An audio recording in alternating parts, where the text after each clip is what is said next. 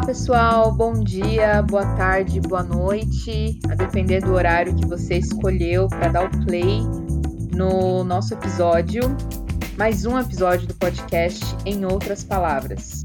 Se você já nos conhece, você sabe que esse é um podcast que tem aqui um espaço para discutir economia, política e atualidades. Claro que tudo isso em outras palavras. Se você nos conhece também, você já sabe que a gente está nas redes sociais. A gente está no Instagram, no arroba podcast em outras palavras, e no Twitter, no arroba podcast em outras. Lá você encontra alguns dos nossos comentários quase que diários sobre política ou sobre algum acontecimento na economia, consegue interagir com a gente e, obviamente, consegue dar um feedback do, do episódio que você acabou de ouvir. Então não deixe de nos procurar lá. Se você não nos conhece, se por acaso esse é o primeiro episódio que você está ouvindo, seja muito bem-vindo e corre lá para nos seguir. Então procure a gente no Instagram, no Twitter, dá o follow aí se você estiver escutando pelo Spotify e fique à vontade para ouvir outros episódios e comentar com a gente, dar o seu feedback, suas percepções como novo ouvinte. Bom, vou me apresentar. Meu nome é Carolina e eu não apresento, não conduzo esse podcast sozinha. Estou aqui com meus dois colegas, também economistas, César e o Matheus. E aí, gente, vocês estão bem? César, tudo tranquilo? Como estão as coisas por aí? Oi, Carol, tudo bem? Maravilha de abertura, hein? Adorei. Sejam todos bem-vindos. Quem porventura chegar por agora, quem já está aqui faz tempo, agradeço.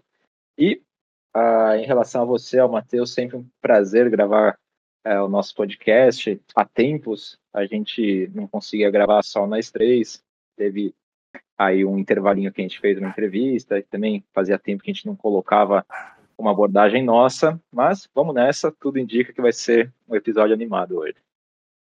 Beleza. E aí, Matheus, como estão as coisas por aí? Animado por esse episódio? Oi, Carol. Tô, tô bem animado. Boa tarde, bom dia ou boa noite a todos. Nessa ordem meio com, confusa que eu falei, tarde, dia e noite. Não faz muito sentido para ninguém, né? Mas já que saiu assim. É... Olá. eu estou animado. Acho que vai ser é um tema muito importante. Não é o melhor dos temas, devo dizer. Fica aí o um mistério para vocês pensarem um pouco mais sobre o que é. Mas estou bem animado para conversar com vocês. Como o César falou, já faz um tempo que a gente não conversa só nós. Então estou bem feliz de, de bater um papo com vocês. É verdade. Para quem é novo aí no podcast, a gente tem algumas entrevistas que a gente colocou no ar. Então aproveita aí, já dá uma olhada no, no nosso fluxo de episódios. Se você tem alguma entrevista que, que te você fica mais curioso para ouvir, te apetece aí aos olhos. Mas é, estamos contentes de estar aí o trio dos hosts originais aqui, o trio raiz, hoje reunidos para falar de um tema que o Matheus já deu aí a dica, que não é um dos melhores, porém necessário. Não tem como evitar. A gente vai discutir hoje os meandros, o desenrolar da CPI da Covid que está acontecendo no Brasil.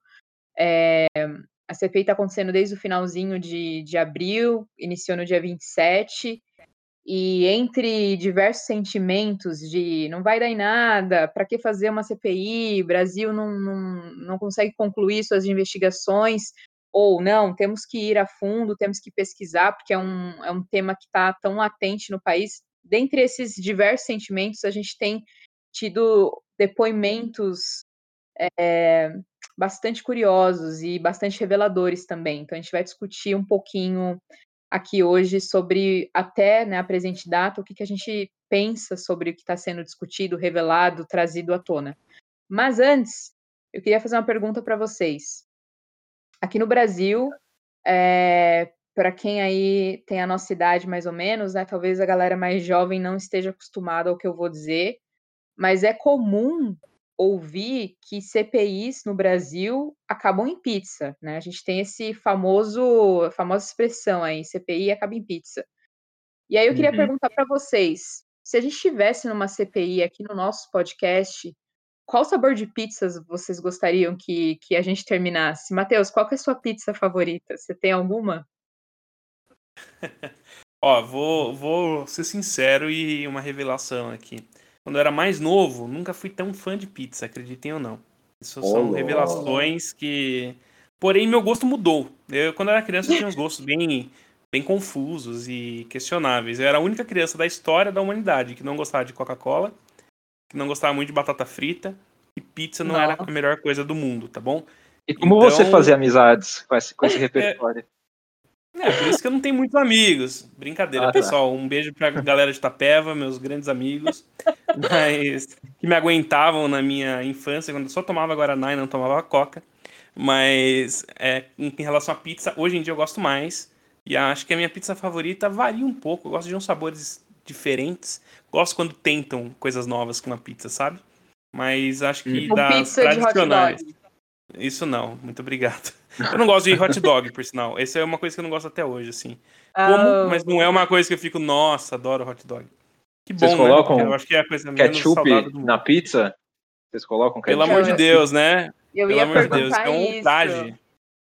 É um ultraje. É um ultraje, não dá. É. é só um azeite de oliva ali para dar aquela aquela engordurada hum. a mais na pizza que fica uma delícia.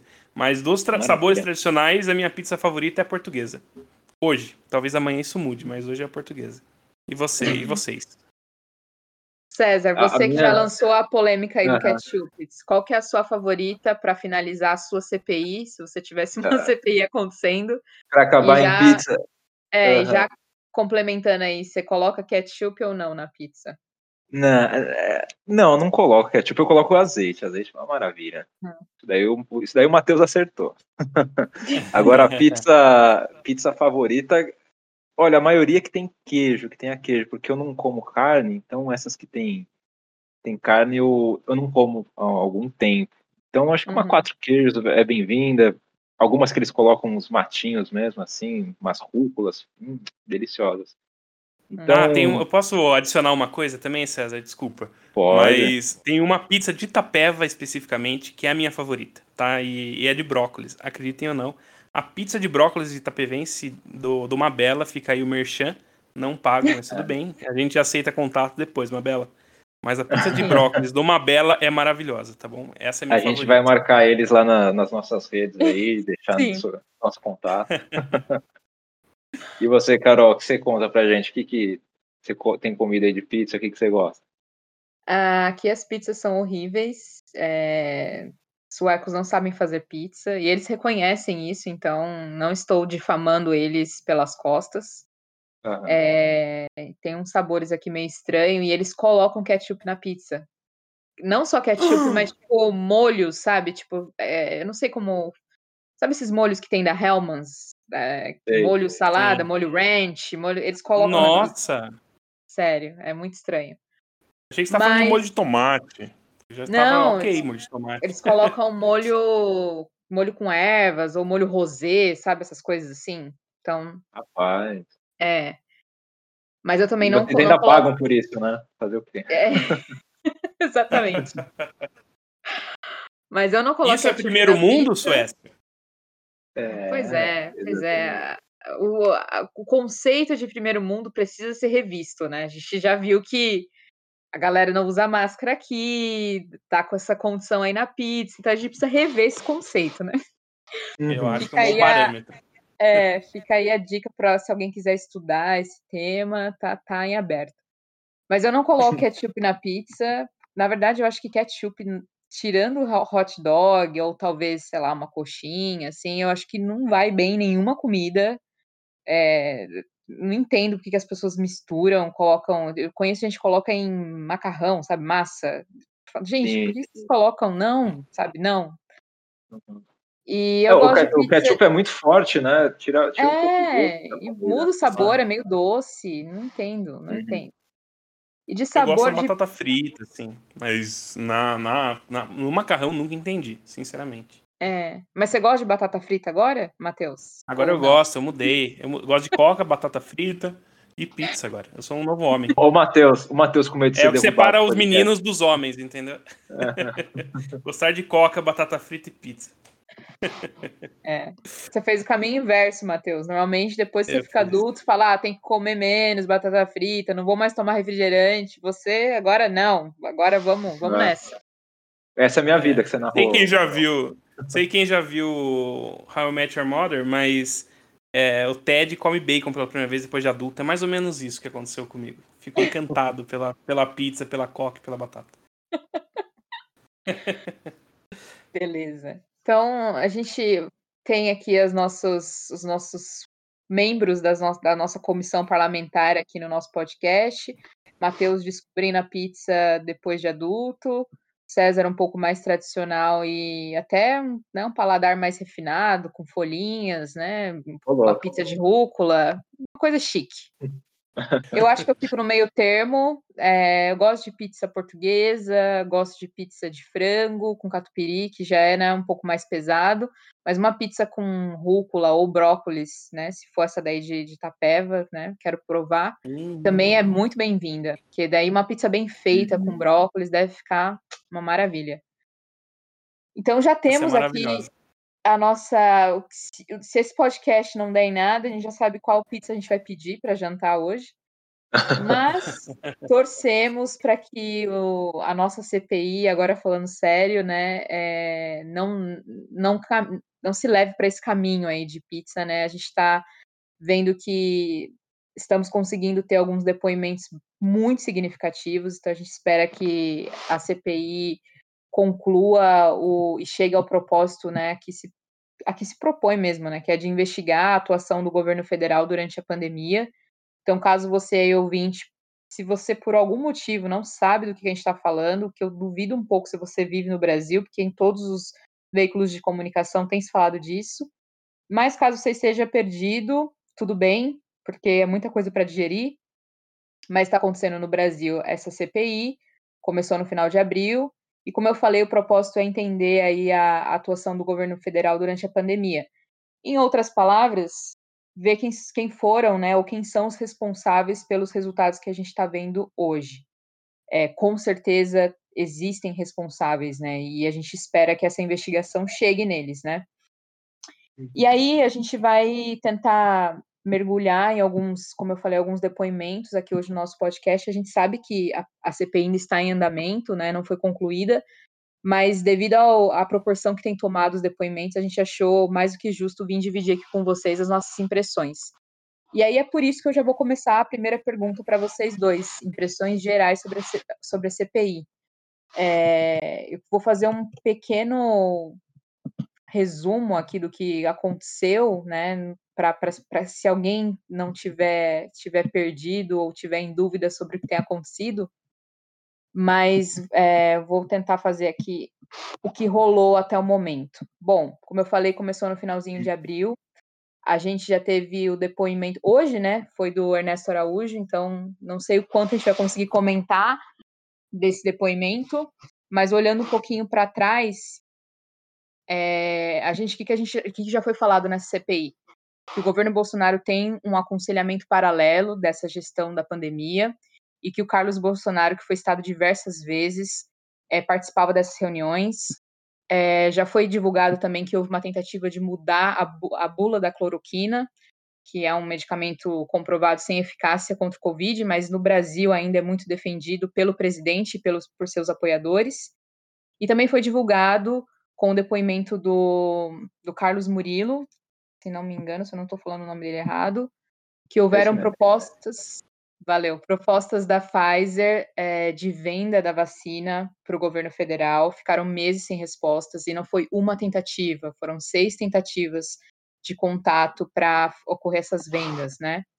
E aí, nesse meio tempo, a gente teve depoimentos do ministro, ex-ministro Luiz Henrique Mandetta, do Nelson Taixe, como eu falei, do presidente da Pfizer para a América Latina, Carlos, Carlos Murilo, do ex-secretário da Comunicação, Fábio Weigarten, e é, também o, o, atual ministro, né, Marcelo Queiroga, e o diretor-presidente da Anvisa, Antônio Barra Torres. E aí a gente tem depoimentos que estão super aguardados, como o do Pazuello, que possivelmente vai acontecer amanhã, da capitã Cloroquina, que deve acontecer no dia 20, quinta-feira, né, da Maiara Pinheiro. Então, dentro desse resumo muito sucinto e de alguns fatos que foram revelados, eu queria começar perguntando para vocês quais são as impressões, o que, que, vocês acham, de uma forma geral, do que tem acontecido. é, se, apesar das revelações serem negativas, tem um efeito positivo na, no olhar da, do governo federal, não positivo do que o governo tem feito, mas positivo no sentido de a gente entender um pouco mais de o que o governo não fez e quem são os responsáveis. É, quem quer começar? Não sei se o César ou o Matheus. Eu posso, posso iniciar, Matheus? Pode, claro, manda bala. Ah, bacana. Então, Carol, em linhas gerais, pelo menos a minha visão, CPI trouxe até agora o que já era sabido ou, no limite, bastante especulado é, por quem acompanha de perto o dia a dia da política brasileira, ainda mais nesses longos e terríveis meses da pandemia, que o governo federal ficou na lupa de muitos observadores. Porém, isso não quer dizer de forma alguma que a CPI não, este, é, não seja interessante, não esteja sendo importante. Acho que é muito valioso ver e ouvir os depoimentos de ex-ministros da Saúde, de presidente da Anvisa, de diretor de indústria farmacêutica norte-americana, conforme você colocou e citou é, nominalmente todos esses personagens, e é legal ouvi-los e confrontar com a realidade do país. Então, eu digo que é valioso por algumas razões e penso que seria legal para o nosso ouvinte, pelo menos, dois pontos que, na minha visão, é importante para eu colocar aí para todo mundo. Então, primeiro, é algo valioso, valioso esses depoimentos, porque escancara de forma bastante clara é, que a aliança entre a incompetência com a negligência no trato da pandemia por parte do governo federal é um dos pilares fundamentais que explica como chegamos nesse cenário desolador que vivemos no Brasil. E as diversas falas desses depoentes que a Carol citou apontam, por exemplo, para essa tentativa de enfiar goela abaixo a cloroquina na população, aponta também, isso acho que talvez seja um dos pontos mais interessantes é, dessa existência de uma espécie de Ministério da Saúde paralelo de, de, de aconselhamento do presidente Bolsonaro, e aponta também de forma muito clara essa enorme displicência e pouca vontade do governo em adquirir vacinas, dentre outros pontos lamentáveis. Então, essa forma de escancarar a incompetência e negligência vejo como muito importante, tem de ser colocado, tem de ouvir, tem de ser escancarado isso daí. E um segundo ponto, para fechar minha, minha fala, porque vejo que finalmente o presidente Bolsonaro foi colocado nas cordas e até agora não tem conseguido reagir direito. Como a gente bem sabe, há uma eficaz estratégia de comunicação do Bolsonaro, em especial quando ele atua nas redes sociais. Isso, aliado ao cargo que ele ocupa e ao, assim, digamos, amor cego de um contingente que não é desprezível da população, tudo isso contribui de forma bastante decisiva para que o Bolsonaro sempre seja a pessoa que pauta as discussões nacionais. Pode reparar, é sempre o Bolsonaro que está pautando os assuntos do Brasil. Quem faz oposição ao Bolsonaro sempre está tendo de correr atrás do prejuízo, tendo de opinar e consertar os desastres que o presidente profere, seja nas barbaridades que ele fala sobre como lidar com a pandemia, seja na contenção desses arroubos autoritários contra a democracia, seja a maioria dos assuntos que o Bolsonaro coloca é, quando ele é, resolve falar, seja é, no ao vivo ou seja nas redes sociais. Então, com isso, com o Bolsonaro pautando e todo mundo tendo de correr atrás dele, não só o, o Bolsonaro tenta vender a roupagem que é o injustiçado, isolado do sistema, essa roupagem que convém a ele, como a classe política, aos olhos de um determinado público, fica aparecendo essa classe política que é tudo a mesma coisa, tudo farinha do mesmo saco, que não há diferença entre partidos e políticos em geral, e, além disso, a gente vê que ninguém consegue propor nada de caminho para o Brasil, porque os debates ficam obstruídos pelas essas falas, pelas essas agendas do Bolsonaro. Então, eu sou um daqueles que vem na estratégia é, do que o Bolsonaro faz algo que é bem trabalhado. Eu acho que sim, ele é um cara perverso, idiota, enfim, mas ele tem uma tática, tem método no que ele faz. Então, por isso que eu vejo que é bastante importante essa CPI. A gente vê que é um momento que está sendo escancarado o, o Bolsonaro é, fez e o que o governo dele fez ou deixou de fazer. Então, é um momento que ele perdeu a capacidade de ele pautar o assunto e juntamente com outro tema mais recente, que também foi uma forma que o Bolsonaro ficou nas cordas, que foi a saída do Lula, é, finalmente, né, a conquista do Lula, para dizer a verdade, dos seus direitos políticos. Lá, um outro ator político conseguiu que o Bolsonaro não pautasse os temas nacionais e falou para um grande público, teve bastante evidência na mídia, nas redes sociais. Então a gente vê quando o Bolsonaro não consegue pautar, ele fica nas cordas, os robozinhos deles nas redes sociais, as pessoas que gostam dele e admiram o presidente ficaram, estão ficando um pouco perdidas. Então acho que sim, é muito importante essa CPI por causa desses dois movimentos. A gente consegue colocar quem são as pessoas culpadas, pelo menos isso está sendo colocado, e de outra forma a gente vê Bolsonaro ficando um pouco mais nas cordas e havendo a possibilidade de a gente, quem sabe, depois disso, discutir um pouco mais sobre os rumos do país. Boa. E você, Matheus, quais são suas impressões sobre esse CPI? Bom, é, primeiramente queria dizer que concordo com tudo que o César disse. É, eu não me surpreendi nada do que foi dito até agora.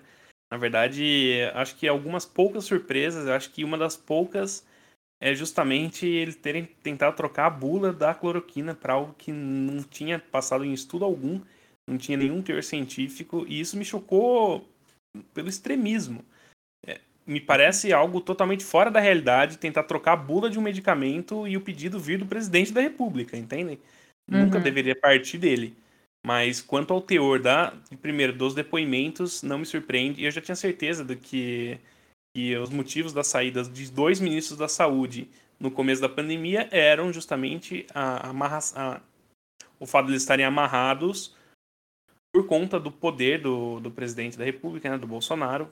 Acabou tirando totalmente a, a totalmente espaço para que ele pudesse, que eles pudessem trabalhar de forma assertiva. Afinal, eram dois médicos e tinham minimamente conhecimento daquilo que estavam tratando. E isso para mim é algo absurdo, né? Em plena pandemia, tentar enfiar goela abaixo é, uhum. cloroquina. Com relação uhum. a, ao depoimento do ex-presidente da Pfizer, é, isso também foi bastante forte o fato de ter enviado e-mails e tentar em, em cartas para a de vacinas e nunca ter obtido nem mesmo respostas é, me parece algo bem mais extremo também o que mas não me surpreende tanto. Desde o início do, do caso primeiro que o Bolsonaro tinha uma, uma postura de negação e essa postura negacionista fazia com que não desse tanta importância para a aquisição de vacinas em segundo, que, que a aposta dele é a cloroquina, né? Foi um tratamento. Ele, inclusive, deu, deu declarações depois como é, há tanto, tanta busca pela vacina, porque não há uma busca pelo tratamento. E justamente em linha com o que ele tentou fazer. Tentou comprar cloroquina, um medicamento que não tinha eficácia, não tinha nenhum estudo que apontasse para sua eficácia. E gastou recursos, colocou muito recurso brasileiro, é, gastou é bala diplomática também. Hoje teve o depoimento do do Ernesto, do Ernesto Araújo, Ernesto Araújo. Isso, falando que o Itamaraty atuou sim pela, pela importação de cloroquina. É, isso tudo aponta para um erro grave do, do Bolsonaro e do governo, é, apostando num cavalo totalmente errado. E não fazia tanto sentido uma aposta tão prolongada insistente na cloroquina. Até hoje tem declarações sobre cloroquina, o que, o que é um absurdo. É, com relação a, a, a, pontuando um pouco mais é, as coisas, tem uma carta do Mandetta que ele apontava que no rumo do Brasil poderíamos chegar a 180 mil mortes na, até o fim de 2020. O curioso é que a gente passou esse número, então o Mandetta passou por pouco, né? Foram 194 mil mortes é, por Covid em 2020. Mostra o quão correto estava na estimativa do Mandetta. E aparentemente é, o Bolsonaro fingiu que não teria, inclusive ele falou que várias vezes que não passariam de muitas mortes. O Paulo Guedes mesmo deu declarações de que alguns bilhões de reais conseguiria controlar a Covid no Brasil. Foram vários erros e sucessivos erros aqui no, aqui no país. Uhum. De novo, ah, não me surpreende nada disso, mas mostra também a importância de uma CPI como essa. Para, como o César falou, apontar os erros do, do governo, que são muitos e são óbvios em, muita, em muitos deles, e tentar, primeiro, que atribuir uma culpa e, quem sabe, uma conta ser paga para a pessoa que é responsável e também para a gente ver e tentar abrir os olhos. É, uhum. Não sei que rumos tomaremos, se a gente vai comer ou não a pizza da CPI, mas é, ao menos a gente sabe que foram cometidos erros e o governo vê agora que os erros não passarão despercebidos. Podem até passar impunes, mas despercebidos não passarão. Uma, uhum. uma frase forte do de, de algum senador, não me lembro agora quem, foi falar que uma das coisas que estava em jogo, em jogo na CPI era justamente a imagem e a reputação do, dos entrevistados, dos depoentes, né? Uhum. O, e isso é verdade. E a reputação de cada um deles está na linha, é, não apenas deles, mas de todo o governo. E, e, isso é algo que vai ficar para a posteridade, né? Então, acho que é bem importante a CPI e espero que dê resultados. Vamos aguardar agora os próximos depoimentos eu estava ouvindo o podcast das Cunhãs, que a gente até já indicou aqui no, no nosso podcast como dica, e elas estavam discutindo essa questão, como você colocou, Matheus, de como é surpreendente que ainda se defenda a cloroquina. Independente de, de viés político, de se você acredita ou não, assim, a gente já passou dessa fase, né? Até onde tinha-se dúvida, Estados Unidos com Trump tentando defender, ninguém mais defende, só que e aí elas estavam uhum. levantando essa questão de que a CPI tem que follow the money, né? De seguir o dinheiro, porque deve ter alguma coisa envolvida nisso, algum esquema, alguém deve estar ganhando muito dinheiro, porque é absurdo o nível de, de defesa que se faz a um medicamento que não tem eficácia, assim, já passou disso. E a gente comentou um pouco no episódio passado com a Letícia sobre essa questão de por que, que ainda não estão se investindo em tratamento, ou por que, que ainda está muito incipiente, né? Então, fica também a dica aí para os ouvintes, se quiserem ouvir sobre questão de tratamento versus vacina. Então, é bem interessante, eu estou bem curiosa para essa questão de da cloroquina, o que, que vai ser discutido mais para frente, o porquê esse, essa veneração por esse remédio, né? Lembrando que o, no caso da, Lembrando que o Bolsonaro fez até a, a pobre da Ema do Palácio do Planalto de garota propaganda da, da, cloroquina, fez, oferecendo para ela, tadinho. Exato. E falou que quem não queria tomar cloroquina podia tomar tubaína. Prefira a tubaína, é. inclusive talvez seja mais eficaz do que a cloroquina Exato. contra a Covid. É, e, é, e é, bem, é bem estranho, né? Eu acho que é um, foi um movimento bem burro do Bolsonaro. É, tem brigar tanto ah, pela cloroquina. Assim, é um dos, um dos muitos movimentos super burros do Bolsonaro de brigar tanto pela, pela cloroquina. Como o César mesmo falou, é bem inteligente a forma de comunicação do Bolsonaro, assim, sobre um, sobre um prisma da análise, tá bom? Ela é bem eficiente para um, um público específico, Sim, que pode ser grande é, ou não. Mas... É um método, é isso que eu quis dizer. Ele é, tem método, exato. ele segue naquele método. Pra gente pode ser a coisa mais bizarra do universo. Exato. Mas segue mas tem... um, Exato. Exato. E surtiu efeito, ele foi eleito, né? Afinal. Isso. O... Não é uma. Não é burrice. A forma de, de comunicação dele não é burra. Ela é questionável eticamente, é questionável sobre vários aspectos, mas não é burra. E mas nesse caso a cloroquina, além de outros vários, ele foi sim muito burro e me surpreende até o quão burro ele foi. Desculpa, Bolsonaro, mas você é bem burro. É. Mas é, mas foi isso que elas levantaram, e eu ouvi também num outro podcast, agora eu não, eu não lembro se foi no foro, algum outro também que estava levantando essa questão de que espera-se com, que com a CPI é, se consiga ir além de, na investigação do porquê essa insistência, né?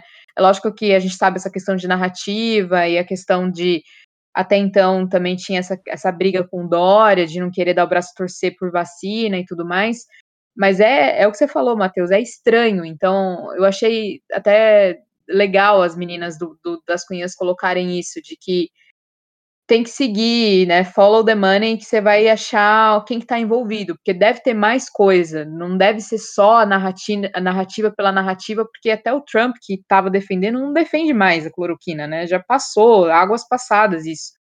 Então, assim, deve ter mais coisas e que a gente espera que, que a CPI traga, né, nos depoimentos, ou depois, quando passar essa, essa fase de depoimentos de, em, em caráter de testemunha, que eles começarem a investigar é, quebra de sigilo e documentação, que a gente consiga ter acesso a mais informações, porque realmente é bem estranho uma coisa que mundialmente ninguém mais defende isso, assim, faz, não faz sentido algum ele continuar defendendo e fazendo até a EMA ser é, é, aliada nessa, nessa batalha.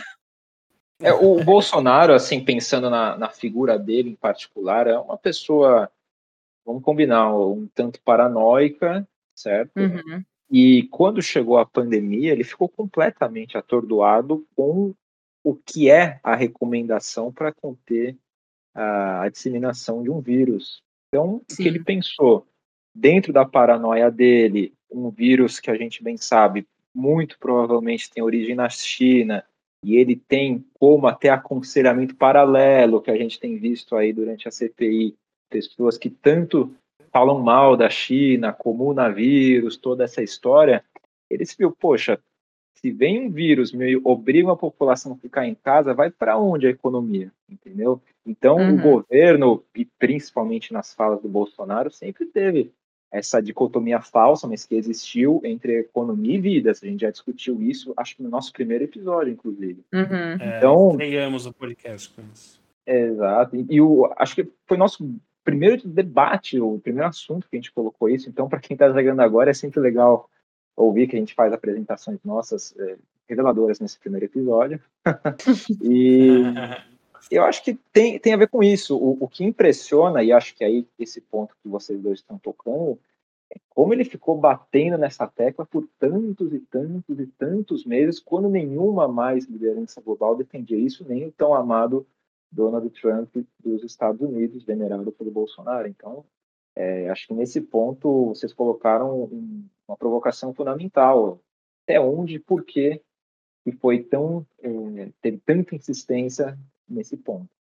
Uhum. Exato. E, e, outro ponto para que complementa, exatamente complementa essa análise, é ele ter aberto mão e brigado contra, em muitas vezes, é, em relação às vacinas, né?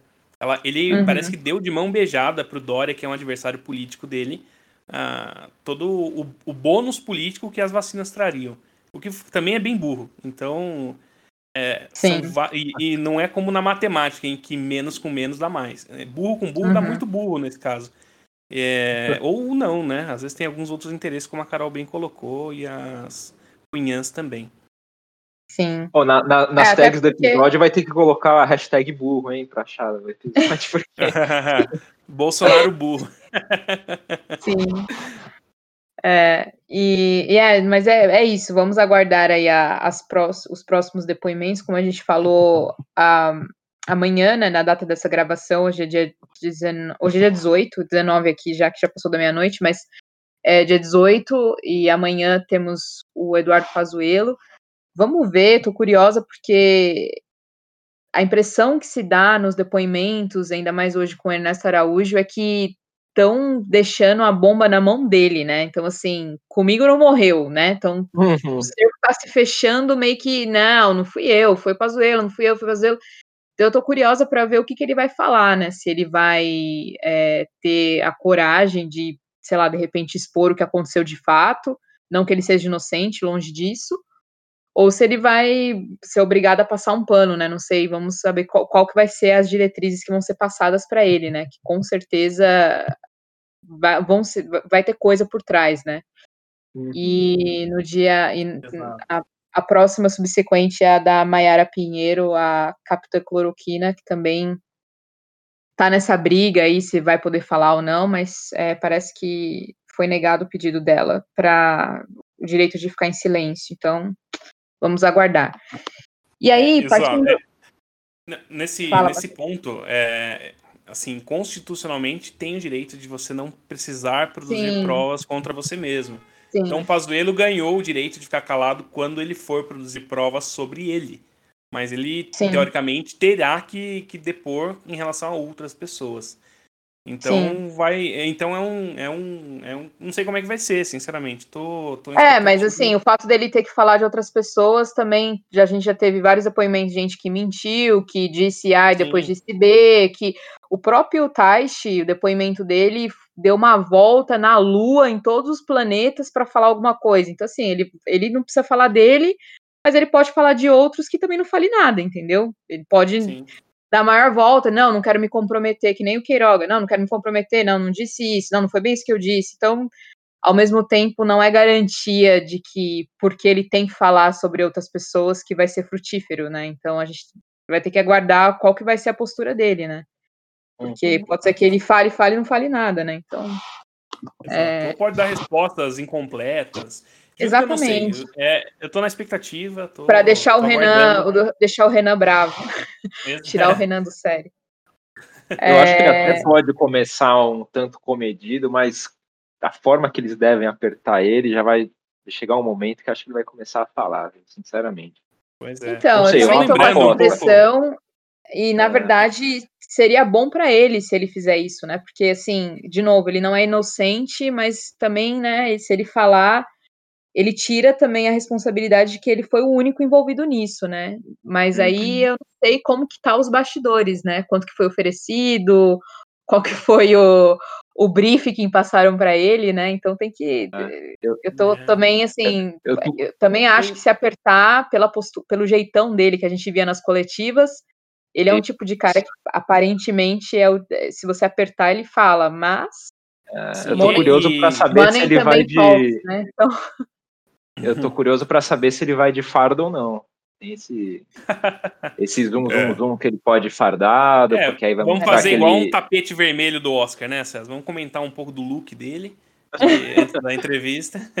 Não, mas não, só, não só pelo look, mas pelo simbolismo da farda, né? Sim. Tá Sim, ó, um sim, general, tem o exército por trás de mim, peguem leve. Sim, é, ser sinceramente, eu acho que é, eu acho que não é uma não é uma cartada muito inteligente para ele. Não acho que o exército estaria tão por trás assim. É, estaria disposto a gastar tiro, bala com isso, em, no, não no sentido literal, né, no sentido figurado. Mas é, uma coisa que eu acho que vale a pena a gente ap- apontar também, no caso do, do no caso do depoimento dele, é que já deveria ter sido, já deveria ter ocorrido, né? Ele alegou que teve contato com uma pessoa que teve Covid, é, por isso não iria poder depor, ele quis que, a, que o depoimento fosse online, e a CPI disse que não, que esperariam duas semanas para que ele pudesse depois. E no suposto isolamento dele, ele desceu para o saguão, acho que do hotel, e voltou sem máscara, então mostra o quão, quão bom ministro da saúde ele realmente era, né? Foi pego no, no, no shopping sem máscara também, É. tiveram que pedir para ele pôr. Tem várias atitudes complicadas, sem contar como ministro, né? Que isso aí é tudo no, no pós-ministro, pós-ministério. sim. Mas Enquanto essa, essa recusa, mas essa recusa dele de não participar, eu tenho quase certeza que foi para ganhar tempo e ver o que, que os outros vão falar, entendeu? É, Sim, mim, não, esse negócio de ah, é, tô contaminado, vai ser online, isso aí foi, para mim, é, foi jogado para ver assim, vamos ver o quanto os outros falam, para ver o quanto eu vou ter que me comprometer, entendeu? Só que no fim, eu acho que ele não estava contando que a Pfizer ia falar e outros iam falar tudo, né? Então agora ele tá numa situação complicada por ser o, o último, né? Entre aspas, assim, É. dos mais significativos, né? No fim ficou que eu mais ia falar. complicado. Mas é, eu acho que estrategicamente ele não foi bem, não. De jogar duas É, ele deveria ter frente. sido o primeiro para até livrar, porque daí se ele falou pouco, eh, ele não precisa se comprometer, né? Fica para os É, outros. Mas se bem que tem uma Então- coisa, né, Carol? Tem a chance de ele ter dado um depoimento bem mais ou menos 15 dias atrás. Depois vem outros depoentes, falam muito é, além, e aí ele é convocado de novo. Existe essa Sim. possibilidade. Então, Sim, sim. é, É. não sei, é difícil, é difícil. Mas eu, eu confesso que eu tô, tô bem na expectativa dessa fala dele de amanhã, dessa, desse depoimento por parte do Pazuello. Sim. Sim, vamos aguardar e teremos um outro episódio, não amanhã, obviamente, mas é, logo depois para comentar. E aí a gente comentou já por cima algumas questões da, dos desdobramentos da CPI, a gente acabou mencionando rapidamente, eu já queria pegar o gancho nessa segunda questão. É, que a CPI, embora, como eu falei, está trazendo à tona muitas das informações, algumas óbvias, outras nem tanto, mas que são importantes é, para a população, enfim, para todos os envolvidos né, na, nesse gerenciamento de crise. É, então, isso é um, um, bom resultado, mas um dos objetivos mais desejados com essa CPI, acho que por parte da, da oposição, seja ela qual for, se está bem desenhada ou não, mas existe uma oposição, e por muitos brasileiros é o desejo de que isso resulte num processo de impeachment. Uhum. É, a gente falou sobre o impeachment quando houve a troca de liderança da Câmara e do Senado, foi um episódio que a gente até falou com o João Vilaverde. É, o assunto estava muito em voga, e aí depois parece que deu uma sumida, porque né, a, a liderança foi não foi exatamente como né, a oposição estava esperando, e perdeu a força, mas agora parece que voltou, tem uma luz no fim do túnel, com essa expectativa de que, com os depoimentos e as informações que estão sendo dadas, tem se mostrado cada vez mais como o governo federal foi ineficaz. E aí eu queria saber de vocês se vocês acham que a CPI é suficiente para impulsionar tal processo.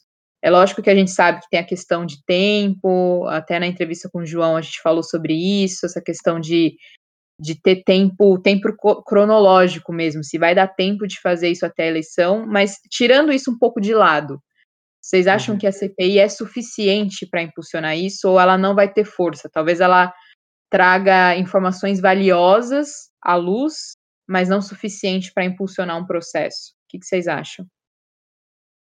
É, bom, deixa eu começar eu agora então.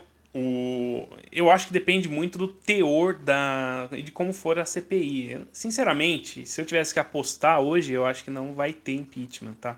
Você apostaria sua pizza nisso? Depende da pizza. De brócolis.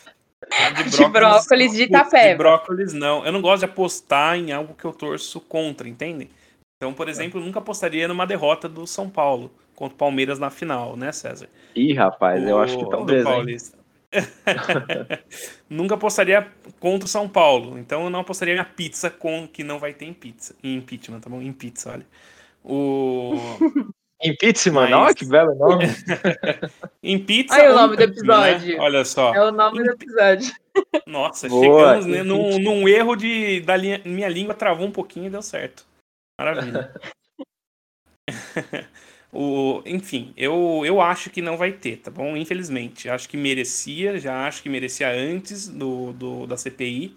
Tem várias, vários indícios de erro, de erro administrativo. A CPI vai escancarar vários outros, na minha opinião. Como a Carol falou, eu acho que não tem como tirar o tempo como fator. E a gente já falou isso com o João. É, acho que não vai ter tempo para isso. A CPI ainda deve durar um tempo. Até chegarem as conclusões da CPI, vai, vai ser talvez no ano que vem, já na beira do, da corrida eleitoral do, da, da nova campanha. Acho que impeachment, não. Mas eu acho que, inclusive eu brinquei com o César, como o César Diná, eu acho que isso vai ter feito sim sobre a popularidade do Bolsonaro. São muitas uhum. notícias para negar o impacto do, dessa CPI, de tudo que aconteceu, para a popularidade do Bolsonaro. E ela tem caído, como o César disse e apostou no nosso episódio de fim de ano do ano passado. Acho uhum. que isso enfraquece muito o Bolsonaro para a corrida eleitoral de 2022. Mas eu acho que não a ponto de ter um impeachment antes disso. Então, uhum. infelizmente, eu acho que pelo menos o processo de abertura do impeachment seria importante. Assim, e, assim, independentemente de ter o impeachment ou não, eu gostaria muito que tivesse um processo de impeachment, pelo menos. Assim uhum. como aconteceu com o Trump, depois que ele saiu da Casa Branca, estava correndo votação sobre impeachment. É, eu ia falar isso. É. É, é algo simbólico. Isso aí mostra um erro grave e um erro de condução de política sanitária, no caso da, da pandemia aqui, e vários outros que podem acontecer. Então, acho que pelo menos isso deveria ter. Se vai ter, acho que não. Sinceramente, eu acho que não.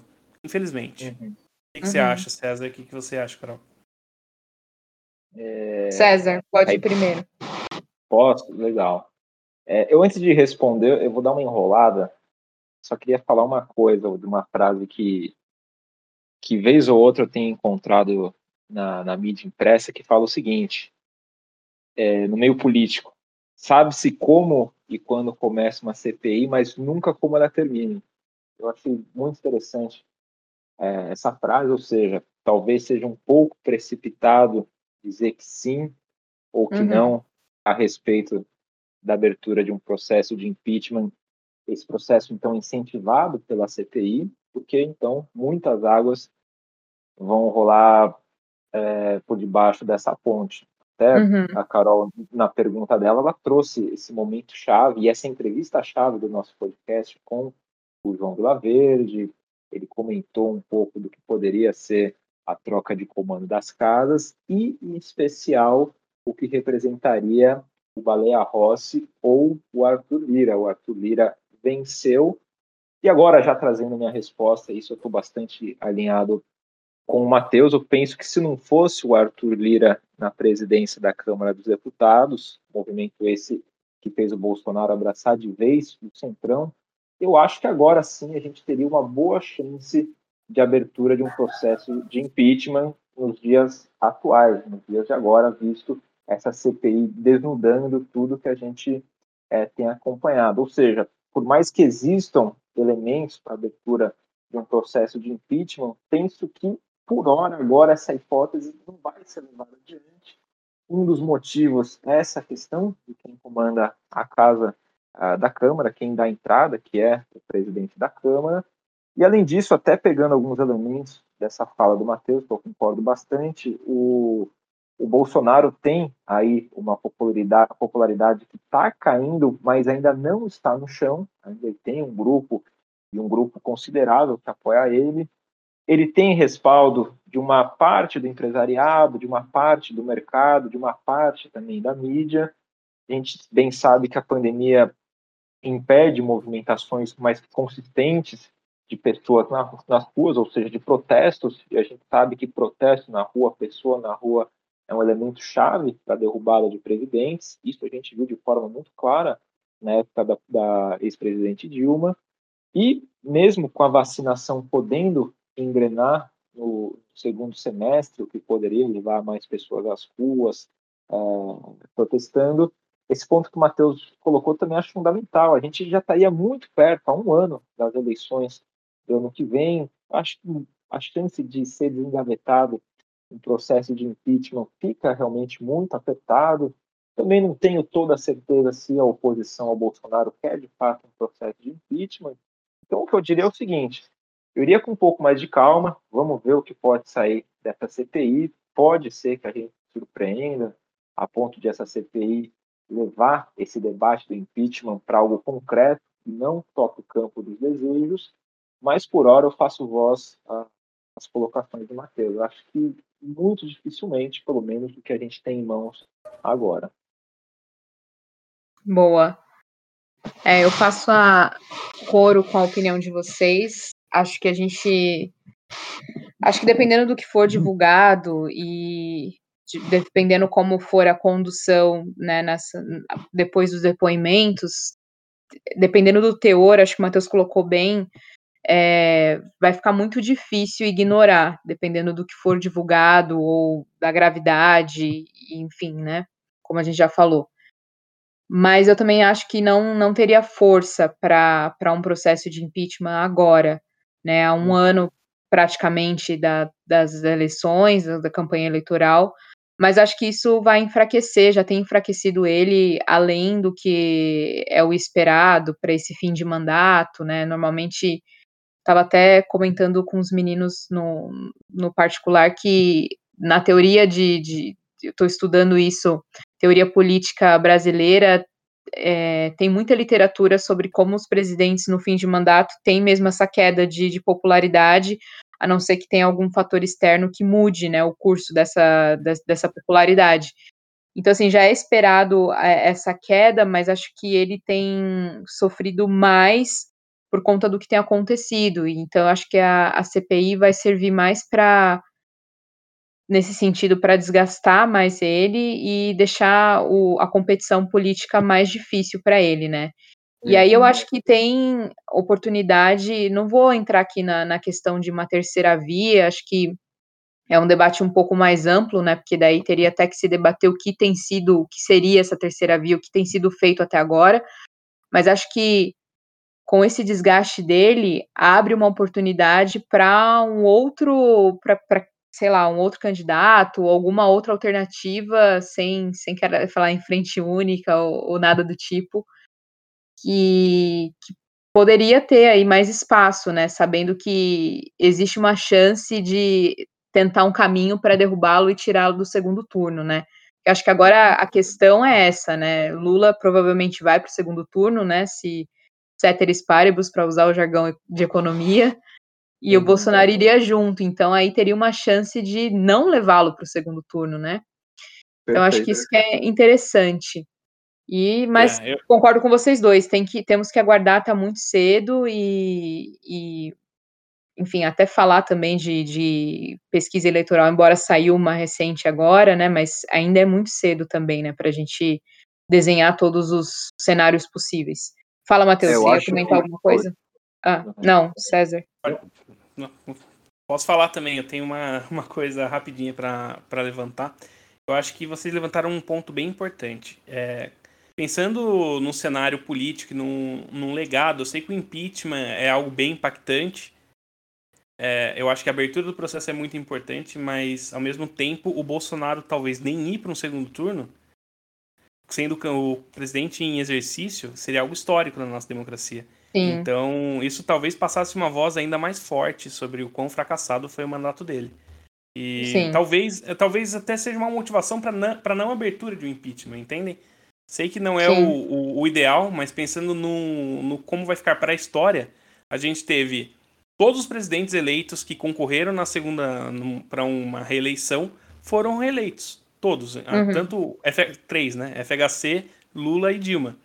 É, então, o impeachment já aconteceu com dois. Ele seria o terceiro. Agora, o único que não iria, não seria reeleito em primeiro lugar, poderia ser o Bolsonaro. E se ele não for para um segundo turno, o que sinceramente eu duvido um pouco, é, também, também seria algo ainda mais histórico, né? Uhum. É. Pode é falar, verdade. desculpa, César, eu, eu acabei te cortando também. Não, eu só colocando algumas frases, alguns elementos adicionais, porque o que vocês colocaram, na essência, eu concordo. É, não só o Lula, mas quem for o candidato do PT, digamos, para mim já está no segundo turno, já está garantido. Uhum. Tem um contingente considerável que consegue trazer uns 25, 30% que garante qualquer um no segundo turno. E a disputa seria realmente pela essa segunda vaga entre um presidente no cargo, que é bastante simbólico, tendo que disputar com uma outra pessoa, com uma outra proposta, com uma terceira via. Isso, para mim, é um pouco difícil agora entender, porque por mais que Bolsonaro erre muito, não tem um legado para oferecer, ele vai chegar em 2022, não vai ter nada para mostrar em termos uhum. concretos, seja de melhora das condições reais da população de emprego, de renda, enfim, pensamento de, de uma sociedade que está evoluindo, mas tem o outro lado, tem essa tal de, de terceira via que abarca um espectro, espectro muito considerável de partidos, de visões de mundo. Então, eu acho. É difícil que, juntar, né, César? Eu é acho. É muito difícil. É muito é, difícil. Você vê que você vê que houve essa tentativa de uma carta assinada pelos presidenciais. Sim. Aí teve, teve o é. Ciro, por exemplo, tem o Ciro Gomes que já meteu o pau no Hulk, no Moro, no Amoedo. Ciro dizer, sendo o... Ciro, né? Não, o Ciro, se me conhecer, vai meter pau em mim também, então deixa eu ficar quieto. Vai. Mas... Vai ouvir esse podcast aqui vai mandar uma carta pra gente descer no pau no episódio, falando do começo ao fim o que, que tá errado. O, o, que eu penso do Ciro, e isso, quem é meu amigo, quem conversa comigo, eu acho que ele tem uma visão de Brasil excelente, propostas boas, mas, na minha opinião, ele tem pecado muito nessa tentativa de se colocar como uma opção, não tem feito muitas alianças, e, e a gente vê muito claramente que o Ciro já está apostando nesse derretimento que vocês citaram do Bolsonaro, que é possível, eu acho difícil por enquanto, mas ele está apostando nisso. É. Tanto é que ele bate muito no Lula. Ou seja, ele está uhum. vendo a possibilidade de encarar um segundo turno entre ele, Ciro, e o Lula. Particularmente, uhum. se ele Acho não conseguir. Muito difícil. Muito difícil. Se ele não conseguir juntar a turma toda, e aí a turma toda é galera ressentida com o fim da Lava Jato, pessoa que admira Sérgio Moro, que gosta uhum. do João Dória, é muito difícil abarcar todo muito. mundo. Então, é. por hora, eu acho que seria uma disputa realmente entre o presidente no cargo e, e, e o Lula, aí tudo pode acontecer. Enfim, acho que a gente está um ano e meio das eleições, a gente vai ter muito desse assunto, né? A, Carol que não gosta de fazer projeções agora, e também não queria fazer, porque depois ficar jogando na minha cara a minha aposta agora, mas mas é um assunto que tá aí a gente vai conversar nesses próximos meses, nesse próximo ano, nem pouco. É, eu se eu fosse apostar hoje, isso eu acho que é uma aposta mais fácil de ser feita do que do impeachment, na minha opinião. Segundo turno, se for o Lula como candidato, para mim, o segundo turno estaria quase certo que seria Lula contra Bolsonaro, na minha opinião, na minha uhum. visão. É, acho muito difícil uma junção do, dessa terceira via, mas muito difícil.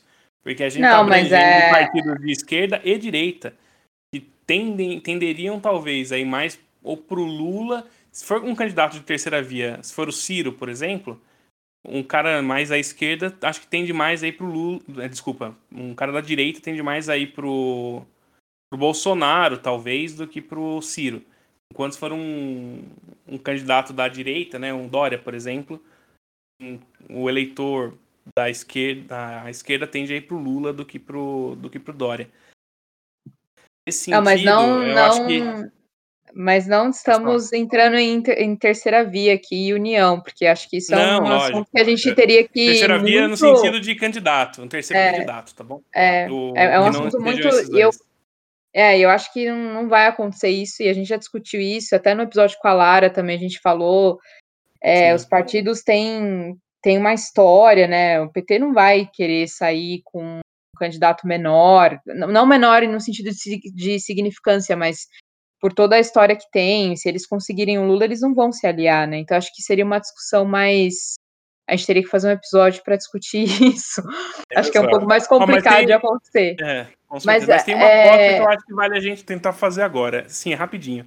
Vocês acham que num, num, num, na corrida eleitoral do ano que vem o Bolsonaro faria debates?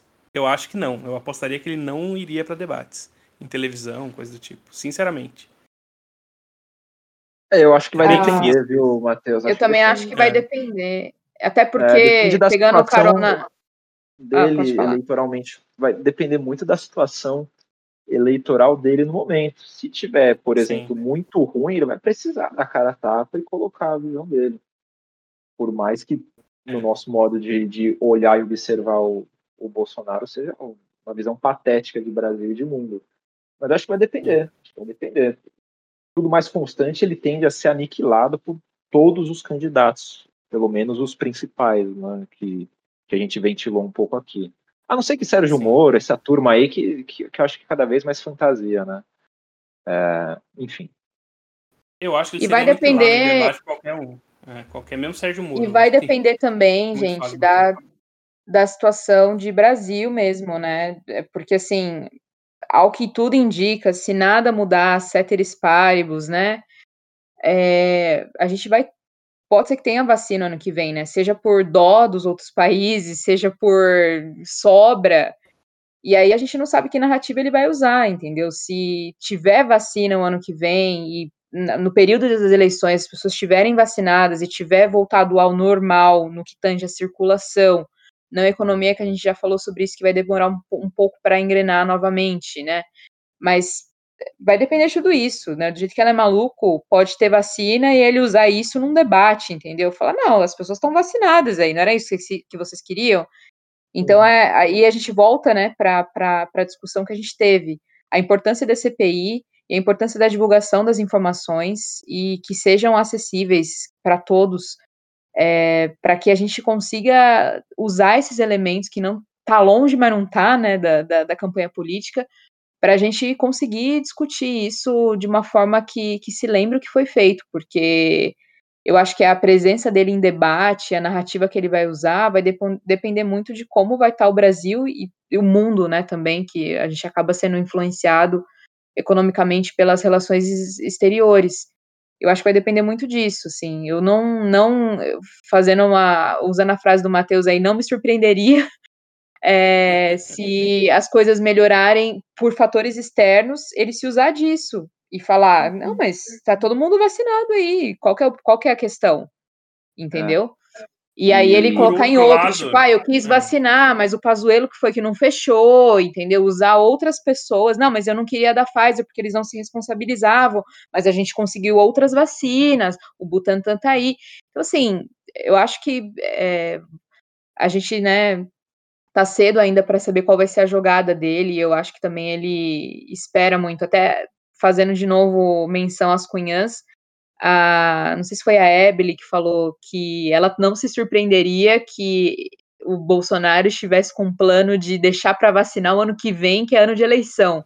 Ela falou, não me surpreenderia isso, que isso acontecesse, que a vacina em massa acontecesse depois e ele saísse como herói, entendeu? Então, acho que, uhum. que tudo é possível nesse cenário Bolsonaro e a participação dele para debate, é, qual que vai ser a narrativa política dele, vai depender de como a gente vai sair, ou se vai sair dessa, né? E... Mas a gente precisa caminhar para o final. Dele, é, a participação dele, para mim, é bem um Hail Mary mesmo, sabe? É tentativa final. Se ele tiver mal, ele vai participar. Se tiver ali disputando, disputado, eu acho que é bem difícil de participar de debate. E, Mas, enfim, exato. E, e, pessoal, só, só fazendo um comentário final, o que a gente faz de, de análise política e análise eleitoral, eu diria assim que é uma análise baseada no, no racional e no que a gente enxerga poderia levar o Bolsonaro a ter uma capacidade de estar bem para disputar o pleito ou não. Então a gente coloca os índices, sei lá, de crescimento econômico, de emprego, de atividade econômica, de sensação de a vida estar tá melhorando ou não. Eu acho sim que isso é muito importante, ponto. Mas a gente já caiu nesse erro lá em 2018 e não acho difícil em 2022, até pegando algumas partes, alguns elementos de, que vocês colocaram, que o Bolsonaro, é, não que seja verdade, mas que reinvente uma informação e coloque ele como sendo o provedor é, de alguma coisa. A gente sabe que ele é muito hábil para lidar nessa questão de redes sociais. E isso eu não estou só falando do Twitter que o Carluxo é, organiza ou das postagens no Instagram, mas ele no subterrâneo, no WhatsApp, lá no Telegram, ele tem uma capacidade de mover pessoas e grupos que é bastante relevante. Então, por isso que eu coloco, na minha visão, seria o candidato do PT, possivelmente o Lula, contra o Bolsonaro, porque o Bolsonaro é aquela coisa, na nossa visão, ele está indo muito mal, está tudo indo muito ruim. Mas o Bolsonaro não tenta vender aqueles itens básicos que a gente acha, ah, o país está melhorando por causa disso, disso, disso, e estamos vendo uma melhora bastante consistente dos itens e da sensação de, de bem-estar das pessoas. Não, Bolsonaro já deixou claro.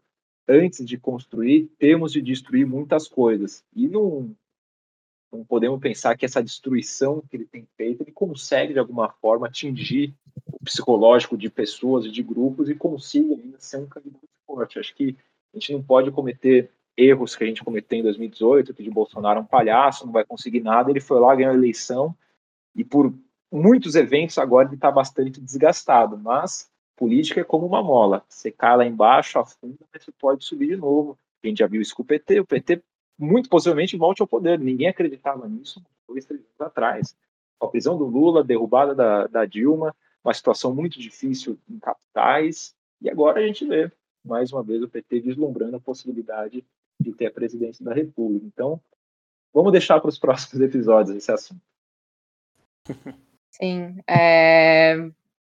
Previsões políticas são momentâneas, né? É um recorte do, do hoje, né? Então, a gente faz as, as nossas previsões, como o César colocou aí, em índices e o que, o que se tem hoje, né? Assim como como em 2018 era o Lula e aí virou o Haddad, então não dá muito para prever. Teve o episódio da facada do Bolsonaro, que também não, ninguém imaginava. Então, realmente são, são recortes da realidade do presente. Bom, a gente vai caminhar para o final, porque a gente se empolgou aqui na discussão, senão a gente vai ficar aqui fazendo cenários, que é o que o economista gosta de fazer, né? É, vamos para o nosso apêndice rapidinho. Quero saber se vocês têm alguma dica, uma dica rápida para complementar aí o dia a dia dos brasileiros que estão na Netflix CPI ultimamente. Se tem alguma coisa para consumir além disso. É, César, você quer começar? Tem alguma dica ou tá só assistindo CPI? Que não é ruim, não, tô, né?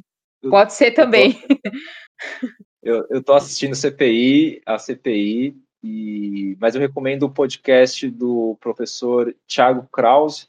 Ele é professor da Unirio, ele leciona sobre, sobre história do Brasil colonial, inclusive o podcast dele chama-se História do Brasil Colonial. Então, professor debate esse tema aqui. A gente sabe, é pouco estudado, pouco entendido. A maioria dos brasileiros, quando fala é, dos tempos mais, digamos assim, remotos, desde a chegada dos portugueses, é algo que não é muito convidativo, mas ele coloca de uma forma muito bacana. Vocês sabem aí que eu sou um apaixonado por história, então, bem legal, eu gostei bastante, ilumina muito sobre o passado, faz a gente refletir sobre o presente e também a gente fazer alguma projeção sobre futuro. Então, História do Brasil Colonial, do professor Tiago Krause, é a minha recomendação no apêndice. Boa. E você, Matheus? Além da TV Senado, você tem tido tempo para consumir alguma outra coisa? Ou tá só na TV Senado mesmo? Não tô tendo muito tempo para consumir, consumir muitas coisas, então vou tentar indicar. Tentei ver os filmes do Oscar, vi quase todos. E acho Boa. que para mim o principal, o melhor na minha opinião, foi o The Father, que é em português ficou Meu Pai, eu acho. É com uhum. Anthony Hopkins. É um filme sensacional, fala sobre demência e o Anthony Hopkins está iniciando a demência, ou iniciando não, né? É o processo dele na demência. E é um roteiro super confuso que mostra justamente como é para ele. Então você fica confuso junto com o personagem. Atuação primorosa, Oscar muito merecido, na minha opinião. E fica a recomendação, muito bom. Prepare-se para ficar confuso e, e se emocionar. E emocionado. Exato. E aí, Carol, o que você conta pra gente? Bom, eu vou indicar um, um, livro, mas é mais conectado com, com política. É, acho que reflete um pouco dos meus últimos dias, que eu tenho só estudado praticamente. É, é um livro do professor César Zucco, aí é, parente aí do nosso amigo César. Não, brincadeira, não são parentes. Mas ele é tão bom em previsões quanto César, então deve ser o poder do nome. César deve ser um nome mágico. Mas é o professor César Zucco, ele é da FGV, trabalha com política, enfim, ciências políticas, e ele tem vários textos em jornais, no Valor ele escreve, ele tem texto na Piauí, mas esse livro chama, eu não sei se tem em português, eu tentei procurar, não achei. Então, eu sei que ele lançou pela Universidade de Cambridge, a, a, a editora deles, então talvez tenha sido só em inglês. Chama Partisans, Anti-Partisans and Non-Partisans, que ele discute a questão de partidos no Brasil. E é bem interessante porque ele fala muito sobre como no Brasil a gente tem identificação pelo candidato e não pelo partido. E aí, se você compara, por exemplo, com os Estados Unidos, é muito claro o partido, né? Tem a questão dos republicanos versus democratas. Até nós brasileiros a gente sabe disso. Enquanto no Brasil a gente conhece a pessoa, né? E quais são as implicações disso? Se a gente tem a noção de que qual partido significa o quê, a quantidade de partidos que a gente tem. Então é muito interessante essa análise que ele faz. É... Então fica aí a dica para quem quiser ler um pouco sobre essa questão de partidos e o comportamento no Brasil. E é isso, tem aí na, na Amazon, deve ter online. É, procurem, e se não quiserem ler o livro, procurem algum texto dele, ele escreve em várias plataformas. É, tem análises bem interessantes. E acho que chegamos ao final, né? Então, temos ah. três indicações, uma discussão acalorada, porém ordenada sobre o futuro do Brasil. E a torcida para que a CPI não acabe em pizza. Acho que é um bom resumo do nosso episódio. E o, é... os nossos ouvintes não sabem, mas a gente teria um segundo tema para conversar hoje. Mas paramos por aqui. exato, exato. Depois de ouvir tudo isso, a gente tem uma surpresa. Agora tem um tema novo. Não desligue. Vai começar tudo de novo. Não, a gente vai. Vamos tentar gravar com mais agilidade dessa vez, trazer um tema diferente. Mas acho que o reflexo do episódio é o que está acontecendo no Brasil, né? Aliás, o, o, episódio é um reflexo do que está acontecendo no Brasil, né? A CPI tem tomado os holofotes e que bom, né, que tem sido isso. Eu fico feliz de, de ver que os depoimentos estão no Instagram, no Twitter, em perfis diferentes, porque eu acho que as pessoas precisam se informar e não não só assumir coisas, ainda que seja assumir contra o Bolsonaro, que é uma coisa boa, né?